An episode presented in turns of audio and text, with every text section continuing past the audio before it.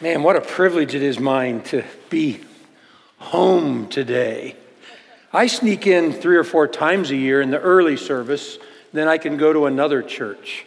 But it's good to be here today in this service. So, um, my job as a district superintendent is to oversee 82 churches. 78 are registered or organized, and four are groups meeting.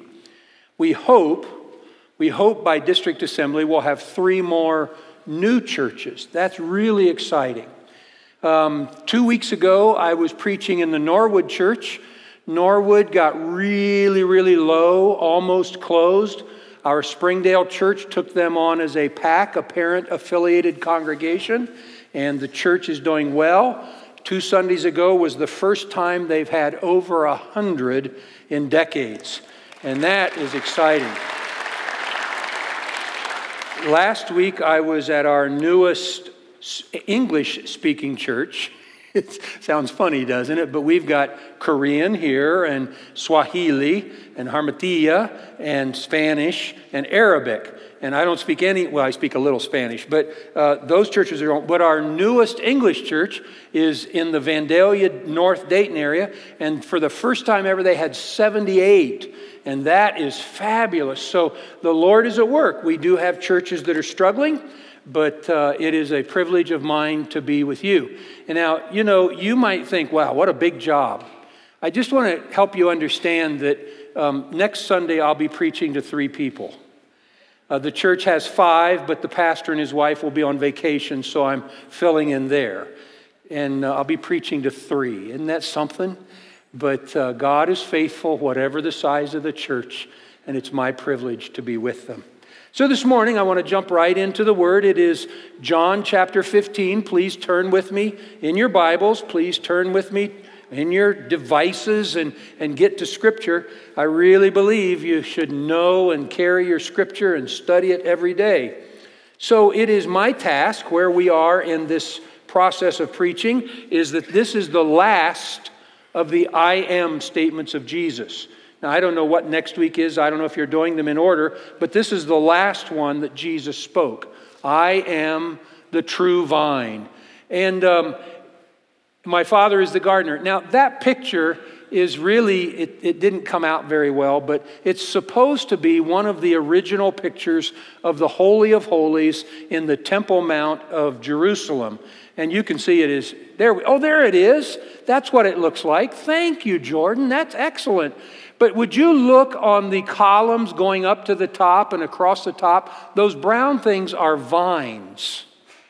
Because you see, Jerusalem and Israel was known for its fruit. Uh, you would remember back in Numbers chapter 13 and verse 23, and it says, When the spies went to the valley of Eshcol, they picked a single cluster of grapes, one cluster of grapes, and it took two men to carry it on a pole. They were fruitful. It was really something. And for these disciples, they have just come out of what we would call the Last Supper, and they are walking through Jerusalem. They're going down to the Temple Mount. I wish we could all be there and show that to you. And then they're going to go down, on down to the Kidron Valley, and they're going to cross and go up to the other side on the, the Mount of Olives, uh, the garden. And so these people understood vines. And Jesus is now walking them with them out of this Last Supper. And, and he's talking to them. He's been talking to these disciples for three years. But he's now saying what he thinks is the very most important thing he could say because he has told them that he's going to go away. So, you know, Jesus is walking with them and he'd say, Hey, hey, Chris, how's, how's morning basketball? Great, great, great. Hey, Patrick's, how, how's Jill's marriage? Don't, been about a year, hasn't it? Good, good, good. Hey, uh, since I'm going away, I won't be able to eat at Gold Star or Skyline, whichever you're a fan of. Would, would all of you go to those places and have a coney dog for me? Maybe three, maybe six, but three probably. My, my wives, that sounds really funny, cut down on my hot dog intake, so I can't have as many now. But um, hey, let's, Skyline, hey, hey, Bengals had a pretty good season, didn't they? Next year's going to be better, don't you think? Whoa, what's the deal here? So Jesus is talking to him and he says, I want to tell you something. And to these disciples, this is earth shattering. This is shaking them. This is a surprise. And he says, and let's just read it there in chapter 15, beginning in verse 1 I am the true vine, and my Father is the gardener. My Father is, in some of the translations, the vine dresser. If it were in English, it would say, My Father is the gardener. he cuts off every branch in me that bears no fruit while every branch that does bear fruit, he prunes, so that it will be even more fruitful. You are already clean because of the word that I've spoken to you. Remain in me, and I will remain in you. No branch can bear fruit by itself, it must remain in the vine. Neither can you bear fruit unless you remain in me. I am the vine, you are the branches. If a man remains in me and I in him, he will bear much fruit.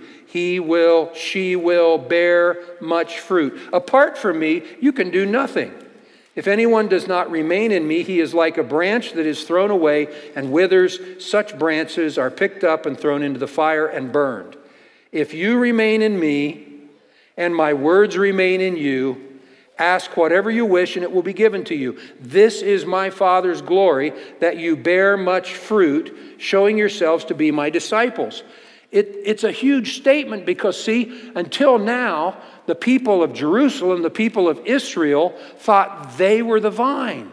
Because you see, when they went to the valley of Eshcol and they brought out this big load of grapes, they thought Jerusalem, Israel is the vine. We have all of this fruit. But later on in the Old Testament, in Numbers, in, in Isaiah 5 1 through 7, it says, wild grapes instead of good ones. All of a sudden, Israel was producing wild grapes. Have you had grapes that aren't good? Something's wrong. And, and they just don't, you just have to spit them out. And, and God says in Isaiah that you're producing wild grapes instead of good ones. In Jeremiah 2:21, he said the vine Israel is now degenerate. It's useless. And then in Hosea 10, 1 and 2, you are selfish vine that produces fruit only for itself. You are a disobedient Israel. You are a disobedient vine. Wow, what a shock. You know, this is like Jesus is saying, hey, hey hey, disciples, the fact that you're from Jerusalem, the, the fact that you say we are Israelites, it, it, there's no secret there. there. There's nothing big about that because Israel, most of Israel, and, and the people of God have become degenerates. They've become selfish unto themselves. Would you say our culture has kind of become selfish? I would. Shame on us. Right. So Jesus is saying it's time for you to understand not that you are from Israel, not that you live in Jerusalem, not that you're a part of the church of the Nazarene. Can you believe I said that? That doesn't mean much. Jesus says, I am the vine, not Israel, not you. Jesus is the vine, you are the branches. I, I walked out of my office on the way over here this morning and, and I, I, I, found a little branch. It, it was laying right outside the door. I said, Thank you, Lord, for a sermon illustration. And, and you can probably see this. There, there are no fresh buds. This is the time of year when you see buds on trees and your crocuses are out and all of that stuff. What's a croak? But at any rate, um, th- this has fallen off of a tree, and, and you can just see. I, I, walked in the door and it bumped and it, and it was brittle and broke. Um, a vine, apart from a branch, apart from the vine, is useless. It's wasted. And what happens? You just throw it in the fire. Well, it, it's good for burning, but that's it. We don't speak a lot about judgment these days. This text says, if you are outside of the vine of Jesus Christ, you're dead. You're useless. You have degenerated, and you are not a part of Christ. And you will be burnt. Wow, that's not very fun. So this morning, and, and I told you that I loved you and Duck, but I do love you. You're my favorite people. Some of you were smart and waited till I left to come, but you're still my favorite people. I have to tell you, this scripture is absolutely true. Jesus Christ is the vine. Not me, not you, not any person. Jesus is the vine, and we are all branches off of the vine. And there are two things that happen to branches. Did you hear what they are? Number one, they are pruned so that they can be more fruitful, more productive, or they are thrown off as no good and burned. So here's the question Are you fruitful? Are you being pruned? I think a lot of us think we, we come to a place in our life when we can just coast. We, we can just kind of make it on our, hey, I'll, I'll go to church, I'll give to the offering, I'll do this, I'll do that. But I'm just kind of, I spent my time. I'm just coasting now. Eh. That, that doesn't work. God will prune us till the day we are with Him. God is pruning the branches to be more fruitful. Or we have fallen off, we are not a part of Him, and it's bad news, judgment. So, this is, this is the question. Now, I need to tell you that this is something that I kind of struggle with, and I'm sharing with you my heart now. You see, because sometimes we say, God has called me to be faithful. True statement. God calls me to be faithful 100% of the time. If, if I do something outside of him, I'm no longer faithful. These disciples that were walking with him, as far as we know, only one was with him at the crucifixion. The others had taken off in fear of their own persecutions. So, faithful. But faithful doesn't just mean I show up, faithful means I'm in him, I'm in Christ. He's alive in me. You probably know that from the vine, the, the branches grow because of living sap. Something you don't hear in church a lot, but, but Jesus Christ is sending living sap into us. And if that living sap is going through you, you will be productive. You will not only be faithful, you will be fruitful. I go to a lot of churches and sometimes there just aren't very many people there. And they'll say, But Pastor Bob, we're being faithful. And I want to say, if you're really being faithful, if you're in the vine, then you would also be fruitful. Now, okay, you know what faithful means? It means I'm in Christ all the time. It says that we remain in him, his word remains in us. That word is logos, and, and that is the entirety of God's word. That's not a couple of your favorite scriptures, that is the whole scripture of who Christ is. So he will remain in us completely in his entirety. So we should be the entirety of Christ. We should be all Christ. And if that happens, you will bear fruit. So, what's fruit? I, I, have two simple answers. One is, and we get it in Galatians, it's the fruit of the Spirit love, peace, patience, gentleness. You got all those? In other words, if God is in you, you should be getting more and more like Him. You should have the fruit of the Spirit. Did you know that some Christians aren't very kind? You've not encountered that? I, I think that would be a tip off that they aren't bearing fruit. They haven't allowed the person of Christ to temper them and mold them into his kindness. Jesus Christ is always kind, joyful. Do you know some people that are like joy suckers and not joyful? You probably do. I, I would question the fruit. We, we eat these little uh, cuties every morning, or little, I call them tangerines. That's my age, I guess. And you know, sometimes you peel that, it's one of my favorite parts of breakfast. You peel it open and you take a bite and you go, yuck! It's sometimes really sour. And I had one a couple weeks ago. It was totally dried up and I just took it out. But some, this morning, mmm, good. You know a fruit. You know if it's wild. You know if it's dead. You know if it's productive. You know if it's fruitful. And so we should be in the fruit of the Spirit. But here's the second part we should be fruitful in producing disciples. Ooh. I think every church should grow. Because if it has the people of Christ in it and Christ is coursing through their veins, then people will be attracted to them and they'll want what they have and, and they'll come to Christ and the church will grow. We can't just say, well, I'm faithful. God expects us all to be also to be fruitful, or He will cast us out and put us in the fire.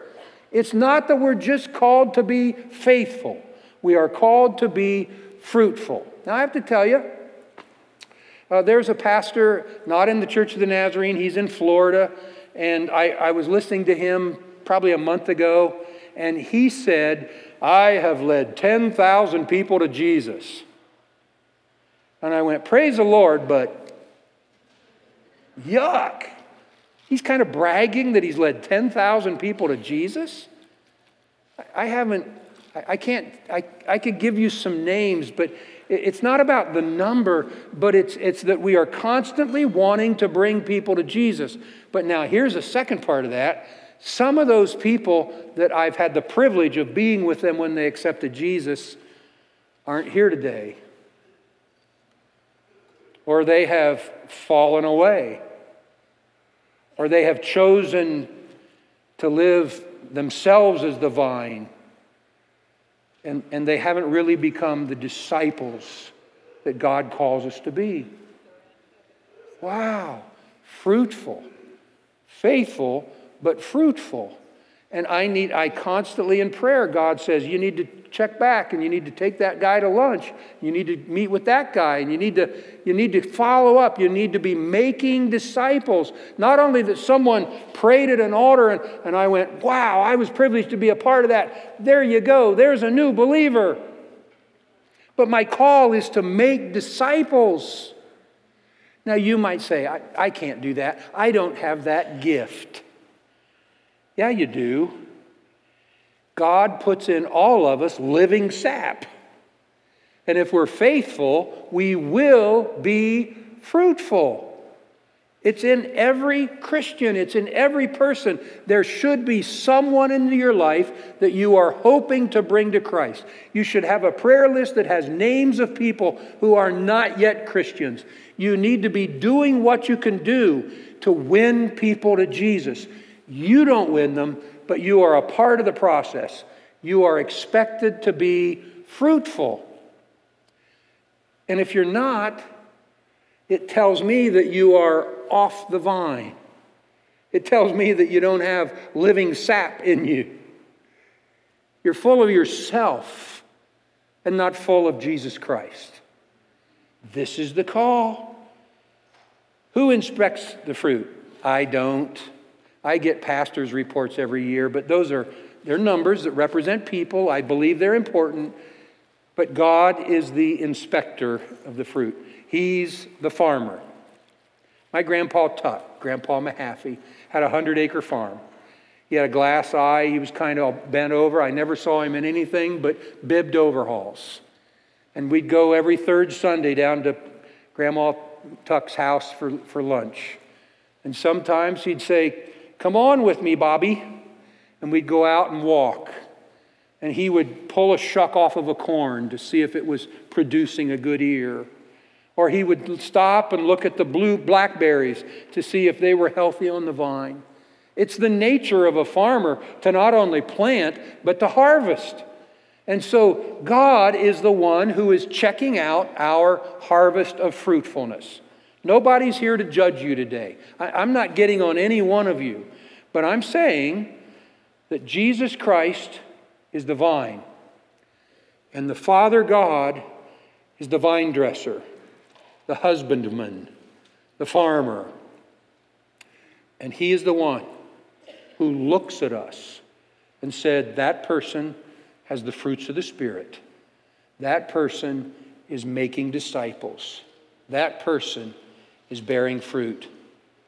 So, how do you bear fruit? How do you do it? I think it's pretty simple. You live in Christ. It's not that one day I stepped into, well, a baptismal place back there, or a baptismal tub right here, or knelt by my bed and accepted Jesus. But I not only accepted Jesus at some point in my life, but Jesus is Lord of my life. He's real in my life. I'll tell you a quick story. I don't know if I'm running out of time yet or not. I know I've got a time limit here. But as being my job, um, I, I, have this church where I'm speaking next Sunday that runs five people. And it, it has a building, a pretty good sized building. And, and you know, it, I, I'm not being mean to those people, but it's probably, I live on Monday, I wonder who's going to call me and tell me they've given up. Who's going to call me and say, hey, we're tired, we don't have any money, the building leaks, we, we need a new roof, we, we just need to close. And my goal is not to let any church close. There are some that might have to, but I'm going to do my best to keep it open. So, this church of five, um, I found a young guy that I really like. He's 29. He's been through seminary. He was a part of another faith, but he's a Wesleyan Arminian. He believes what we believe. And I want him, he lives near this church. And so we, we have five people that meet one hour in a building all week, one hour. And I'm asking them if they will allow this guy and some of his friends to come in and start another church in the same building. You've done that with the Korean church, you've done that with other churches. And I'm hoping they will let me bring in a new start. But do you know what? Well, it's okay if they don't cost us anything because we don't have anything. Well, it's okay as long as we can still meet at 11 o'clock, because that's what time church is. They can come in at 9, they can come in at 2. And, and you know what? I don't, oh, I feel bad saying this. I don't think they have a kingdom priority of making disciples. I think they've become ingrown and selfish. I hope this isn't taped. Think it is. I've got another church. It has four people that sit around a white plastic Sunday school table, and they put a phone in the middle of the room. They don't do live stream or anything, they put a phone on speaker. And there are six people that call in. It's a church of 10. Four live, six not so live. And so I was praying and I was saying, Lord, I really, really, really, really need a young, sharp pastor for that church. And I, I can't find one. A, a lot of younger pastors don't want to, what I call, dig out a church. They want a church that's, you know, doing pretty well, or they want a church with lights and fog and all this stuff. And I said, Lord, I really need a young pastor for that church. And within one week, I, I called God's Bible School, great school, and they said, Well, we don't know anyone that fits that bill. And so then I asked a guy that went to God's Bible School, and he said, I'm not there anymore. I don't know anyone. And then he said, But my wife still goes there, and she'll ask a friend. And so she asked her friend, and the friend said, Oh, I know exactly who he needs. And so I called this guy and I invited to take him to lunch. And we sat for three hours And I found out that he believes exactly what we believe. I found out that he believes God has called him to grow, start a church. I believe that he already has 15 or 20 people, and they're renting a church not where they want to be, but miles away because it was a church that would allow them to meet in their building very inexpensively. And he says, I really want my church to be right here. And it's where this church is that has four live and six not so live. They meet one hour in the building, and that's all. And I went to them and I said, I think I have a great pastor for you. And they, they said, Well, we, we have this other guy that we want. He's one of our four, and he preaches every week around the table. No offense, I love him, I really do, but the people aren't, aren't changing. They aren't they haven't got the living sap. And so I'm asking God, would you please help us to grow a church in that building? The man has already visited most of the people's houses and asked them if they know Jesus and if they have a church. That's old fashioned. That's old school. Nobody's doing that much anymore. And the Lord sent me this 32 year old guy with four beautiful little girls I want him to be a pastor right there. But sometimes people say, Praise God, we're faithful. But God's calling us and expecting us to also be fruitful. So there's a way you can pray with me and for me. But this isn't about church. This isn't about this district. This is about you and me. So this morning, the question is Are you connected? Remain in me, and I in you, and together we will bear fruit. Ask whatever you want in my name, and I will give it to you. In Christ, He will. Give. But you know what the purpose of that is? Not so that you can have a new car or a boat or a new house, or anything. it's so that the, the kingdom of heaven will grow. It's for the fruitfulness of Jesus Christ in our world. It's not a selfish thing. It's about his call on us. Jesus is walking with his disciples, one of the very last chances that he will, and he is looking at the vines growing on the temple. He's looking at the vines growing on these stores, storefronts in Jerusalem. He's looking at the grape dealers and the pomegranate dealers and the fig dealers. He walks down the hill, maybe across that little Kidron Brook, and maybe they're burning the dead vines that day because they're right there by the water. And he starts walking up the other side. He walks up to the Mount of Olives, and you know what? There are 4,000 year old trees there still standing, and there is also there are vines growing around them, and there are vines on the fences. It's a place that understands fruit. And Jesus says to you and to me, Jesus says, I'm the vine. You are the branches. If you remain in me and I in you, you will bear much fruit. And if you don't bear fruit,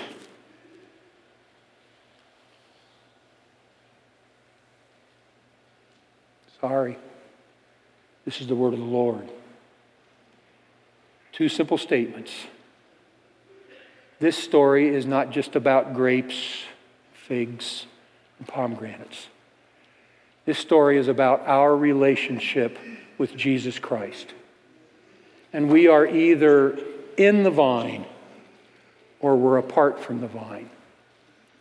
If we're in the vine, if we're in the vine, we will have the fruit of the Spirit growing in us, and we will be making disciples not because we're good, but because the power of God is a living sap in us to change people's lives. This is God's Word.